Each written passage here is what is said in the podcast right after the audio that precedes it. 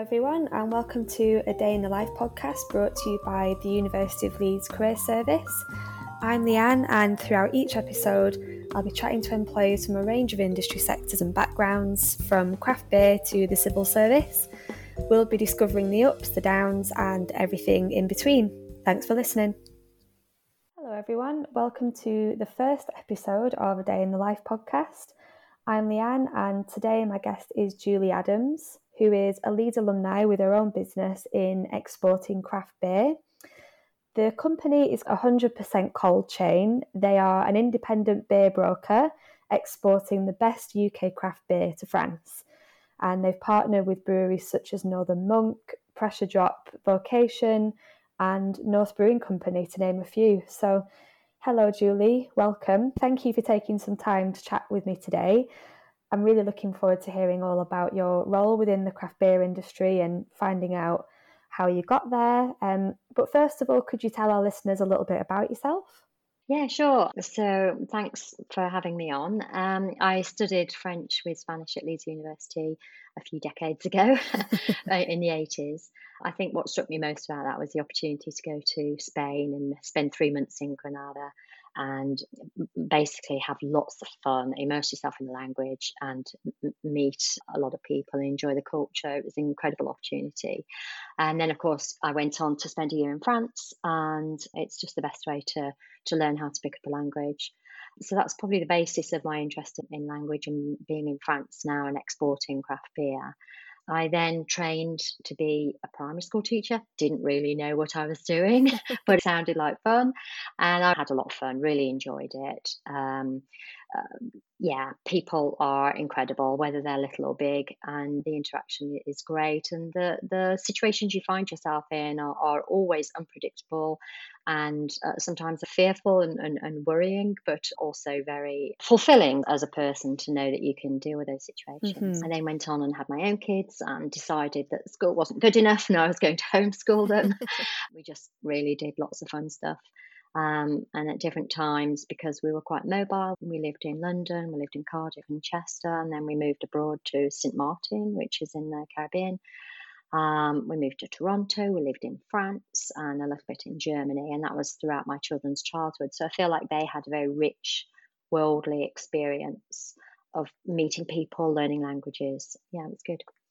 And then the, the latter part of my journey, um, I was teaching in a French immersion school in Toronto. So that meant I was speaking French all day, sandwiching it between English with small children who, by the end of the year, could understand French. So that's a really great thing about Canada because they have two official languages. You can choose whether you want to be in an immersion school or just an English language school. And um, eventually we came back to the UK and we set up a business exporting craft beer to France. That's kind of a condensed version of uh, my journey up to this point. What an amazing journey you've had. You've lived all over. Have you got any particular favourite places? You know, I think one of the things that you learn when you live in different places is you just have to take the advantage of the best points of that area. Yeah. So Toronto is amazing because nearly everybody was an immigrant. You could hardly find somebody who was truly born in Canada. And that was really reassuring. But then, you know, you have hot summers, really steaming hot summers, and very cold winters. So, you know, there's good bits and bad. I mean, France is amazing too because it's it's there's so much depth of culture there. So um, I think the best thing to do is wherever you end up, just really take advantage of the, the positive points of being there. Yeah, it really sounds like you've made the most of all of the experiences you've had in life so far, you know, delving into different cultures and trying lots of new things and there's a lot of change there as well between the teaching and moving around physically and, and homeschooling. Yeah. And i personally struggle with with change. Mm-hmm. so it's mm-hmm. really great to hear how all of that change has shaped your career and also your children's lives as well with them learning languages and everything. Yeah. So you initially trained as a teacher. Yeah. Can you give us a bit of a walkthrough of how you went from teaching to the craft beer industry because it seems like quite a career change you had there. Yes, I suppose a, a teaching I went into a little bit blindly, having left university and talked to somebody in careers and thought, okay, that sounds like the thing I'm, I'm most um, suitable to. But I think as you move through life, and especially when you have a family and you start to move around a little bit more, you know that there are plenty of opportunities out there. And simply because you can speak French doesn't mean to say you have to be a French teacher. And um, I think perhaps in my time in the uh, 80s and 90s, perhaps we weren't quite so flexible, or perhaps I just wasn't so flexible. But uh, I lived with my partner, and he was very open to lots of ideas and, and really probably more business focused than I was. I was much more focused on people and the human side of work. But I think I started thinking about how people learn and just thinking a little bit outside the box about what you could do with yourself. I know when I, I was um, homeschooling my own kids, I read a lot about how to manage your relationships with children, even though I'd been a teacher. and um, there was a particular book by Alison Gopnik called The Scientist in the Crib. And she specializes in cognitive development, particularly in children. And she saw that children were really like mini scientists, or vice versa. Scientists were like mini children, and that they explore, they hypothesize, experiment, they try, they, they look for a solution always and don't give up. And um, so I started learning about how we think about what we're doing and what our attitudes are. And I think, you know, that meant that in our 40s, when we had to make a decision, when the children had were at university or grown up, what we could do, and we were much more open to thinking about many, many alternatives. Running a school was one of them. But um, I think our connection with France meant that we had an insight perhaps into what was happening there. And we thought, oh, why don't we bring French beer uh, craft beer was making a big hit on the scene in around about 2015. And we thought we'd bring French beer back to the UK, and um, we realised that that really wasn't going to work. the UK had much better beers than France, but there was a demand in France to have beers out there. So it was kind of like a project of, uh, well, let's research it.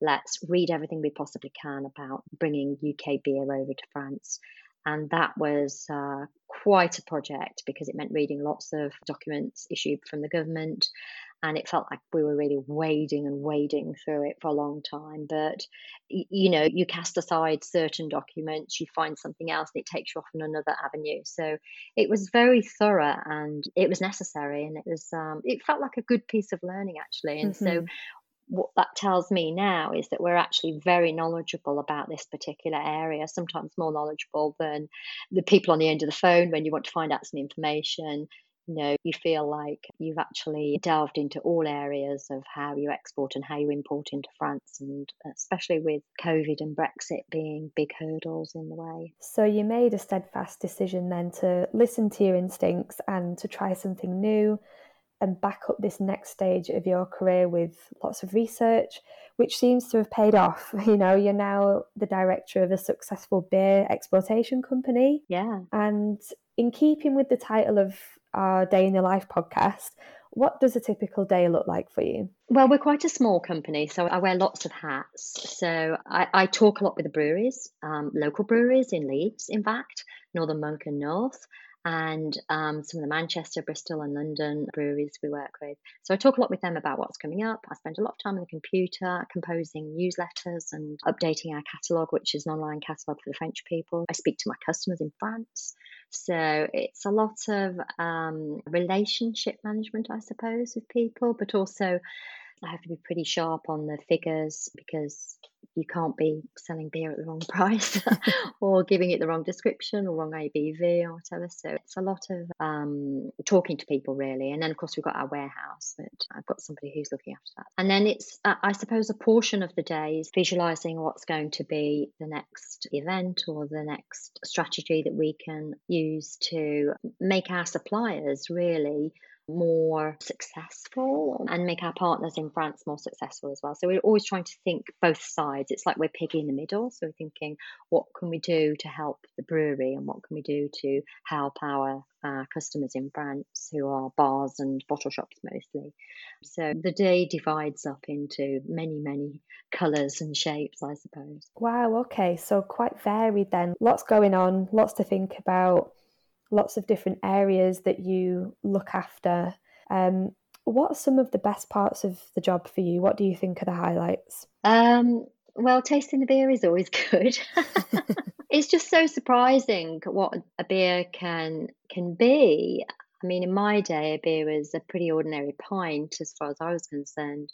And the, craft beer industry is so varied. There are hops, there are different types of hops. So you can now get an essential oil of a hop practically rather than the, the flower and the cone, which was incredibly fragile, you know, and waned within 24 hours. So it had to be frozen and the equipment that the, the brewers tell me they're using, you know, to x-ray weigh each can to make sure it's filled up properly, it's really come a long way. And I think the surprise of those new discoveries is what is the most interesting part, really, because really, if you'd just said to me 20 or 30 years ago, you'll end up selling beer to French people, I just would have hooted and, and not believed it. But um, I think the newness and the and also the energy of the people involved in the in the industry, it's a craft industry.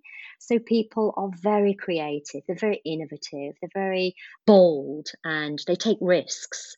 And that's really refreshing. It's just the fact that every day there's something new that you discover or you learn about um, craft beer. And it, like I said, it's not necessarily just the beer itself, because the beer really, at the end of the day, is just a medium for meeting other people. Mm-hmm. I think the Northern Monk, particularly in Leeds, collaborate with many, many artists, really talented artists that are just not highlighted, I think, in our communities as much as they should be. So that's really fun to see the kind of artwork that goes onto Northern cans and the research that they do. Yeah, I find it very um, stimulating actually to be working in this area. That sounds amazing, yeah. And I can see on your website that 100% cold chain work with some huge names, some I mentioned at the start, some of which are Leeds based as well, you know, Northern Monk and North Brewing Company. And they put out some amazing creations, um, flavour wise, and also their beer cans as well. When you go down to the supermarket and you see them on the shelves, you know, it's just like a work of art. Yeah. You almost want to keep them when you're finished because they're just so nice to look at. Yeah, I mean, I, I went sat for about an hour with a French customer, and as he showed me album after album of all the labels he collected off cans.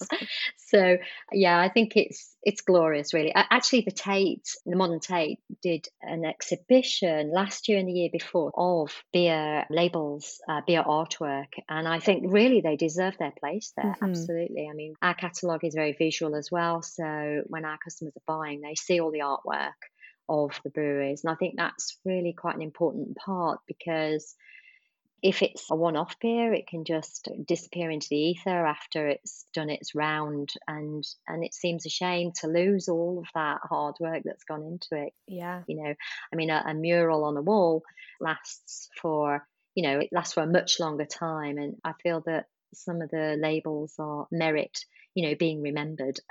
Yeah it's really great to hear that despite being so heavily involved with actually running the business and taking on a multitude of different tasks you know you mentioned cataloging looking after the clients um, monitoring the warehouse. It's lovely to hear that you get to know the creative side of your industry sector as well whether that's the craft of brewing the beer itself or supporting the artist behind the labels. Yeah. And what are some of the more difficult or not so great parts of the job for you? I suppose um, lack of time actually is one of them because I just wish there were more than 24 hours in a day. I think if we have an unhappy customer, then that's always difficult. Mostly it's because it's for reasons that are outside of our control. So, for example, the lorry in France hasn't delivered um, on time, or they've they've come and gone and not delivered because they didn't ring the owner up. And there's very little I can do about that. Mm-hmm. I mean, I do try, but that's kind of frustrating. I think asking for money is not second nature to me. So if somebody's quite overdue on their invoice, then I have to kind of get my head into a different place and just say, okay, this is business. This is a contractor payment that was made. They've had their goods. They've had them for a month, two months, three months, four months, however long and they need to provide an explanation as to why they haven't paid. So that's always difficult, but uh, especially actually in the last two years because it's just been so difficult with COVID and, and with Brexit. Um, COVID has affected everybody, and Brexit has affected more the breweries, I would say, than our customers in France. But yeah, that's been pretty immense to try and balance the human side to what is, in effect, really a business transaction. Yeah, you know, that difficulty with asking for things is so relatable, you know, whether it's asking for money or anything that requires something of somebody else, really. But it's inspiring to hear that you're able to push through the awkwardness of that and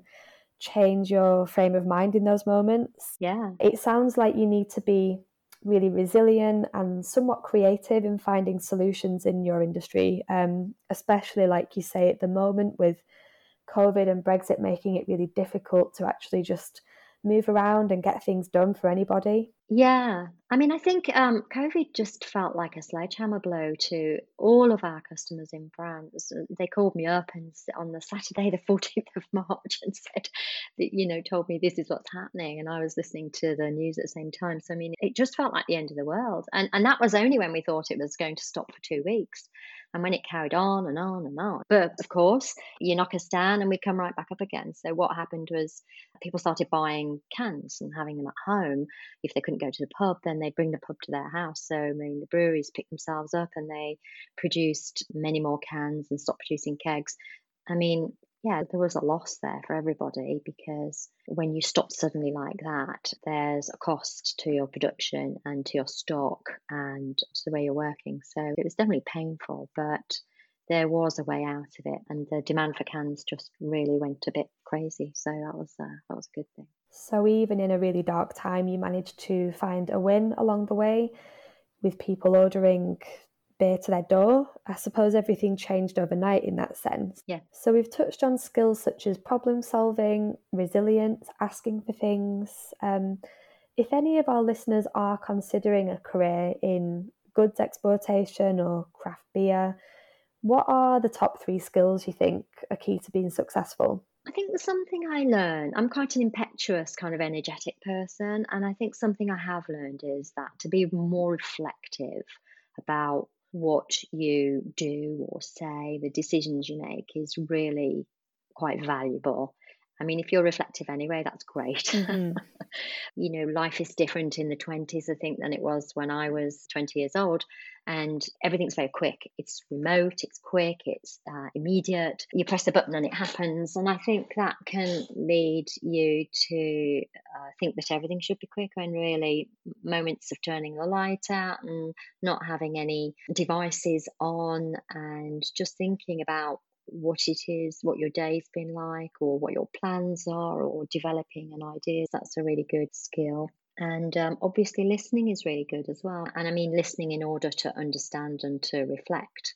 Sometimes the answer to a question is what's not said by somebody. So if you're listening with the idea that you want to see what's underneath those words, I think that that's a really valuable skill to have as well. And then probably just energy, a bit of craziness, and um, and always think there's a solution. There's always a solution. That surprised me a lot about working in a much more creative, risky business. I mean, teaching's not really risky, but having your own business is definitely risky. And I think that knowing that there is a solution, you'll find it eventually if you think enough about it or if you share enough with your partners. But always to think that way, to think, yes, there is a solution, and I, I just need to find some time to find out what it is. That was a, a revelation to me, actually, because I, I think I saw shut doors and actually you can turn things around and look at things from different angles and uh, you'll come out better off some really great advice there. Um, advice that I think can be applied to so many areas of work and life. You know, there's a mindfulness aspect of the points there as well about reflecting and listening and just giving your mind a rest from distractions so that you can really think about your intentions and develop ideas. Yeah. So you're very much involved with all areas of the 100% cold chain business. What do you think is the biggest misconception about working for yourself? I suppose having been a teacher, you're not working for yourself, everything's taken care of, you're told what to do, you know the framework within which you're working. When you're working for yourself, everything is up to you. Every decision is up to you. Where do I bank? Who do I have confidence in? Um, how should I market this? What tools should I use? Everything comes down to you. And I think some people think if you've got your own business, it's easy, you're in charge all the time, um, and therefore everything works, and you're making money, you're always making money. And I think the reality is that small craft businesses like ours and like the breweries and the people who we sell to have a hugely difficult time. It's it's exciting, but it's risky. It's all ours and you step into unknown territories more often than you probably want to. So you don't make a ton of money, not while you're still craft. That's when you uh, that's when you sell out. so I think that's the biggest misconception. At least that was a misconception I had when I was a teacher. And I think people just don't realize that it's a 24 7 job. And people text me on Sundays and I answer them because we want our business to work. We want it to go forwards. We want it to survive. And um, yeah. So you're not necessarily relying on a team of people to get the work done.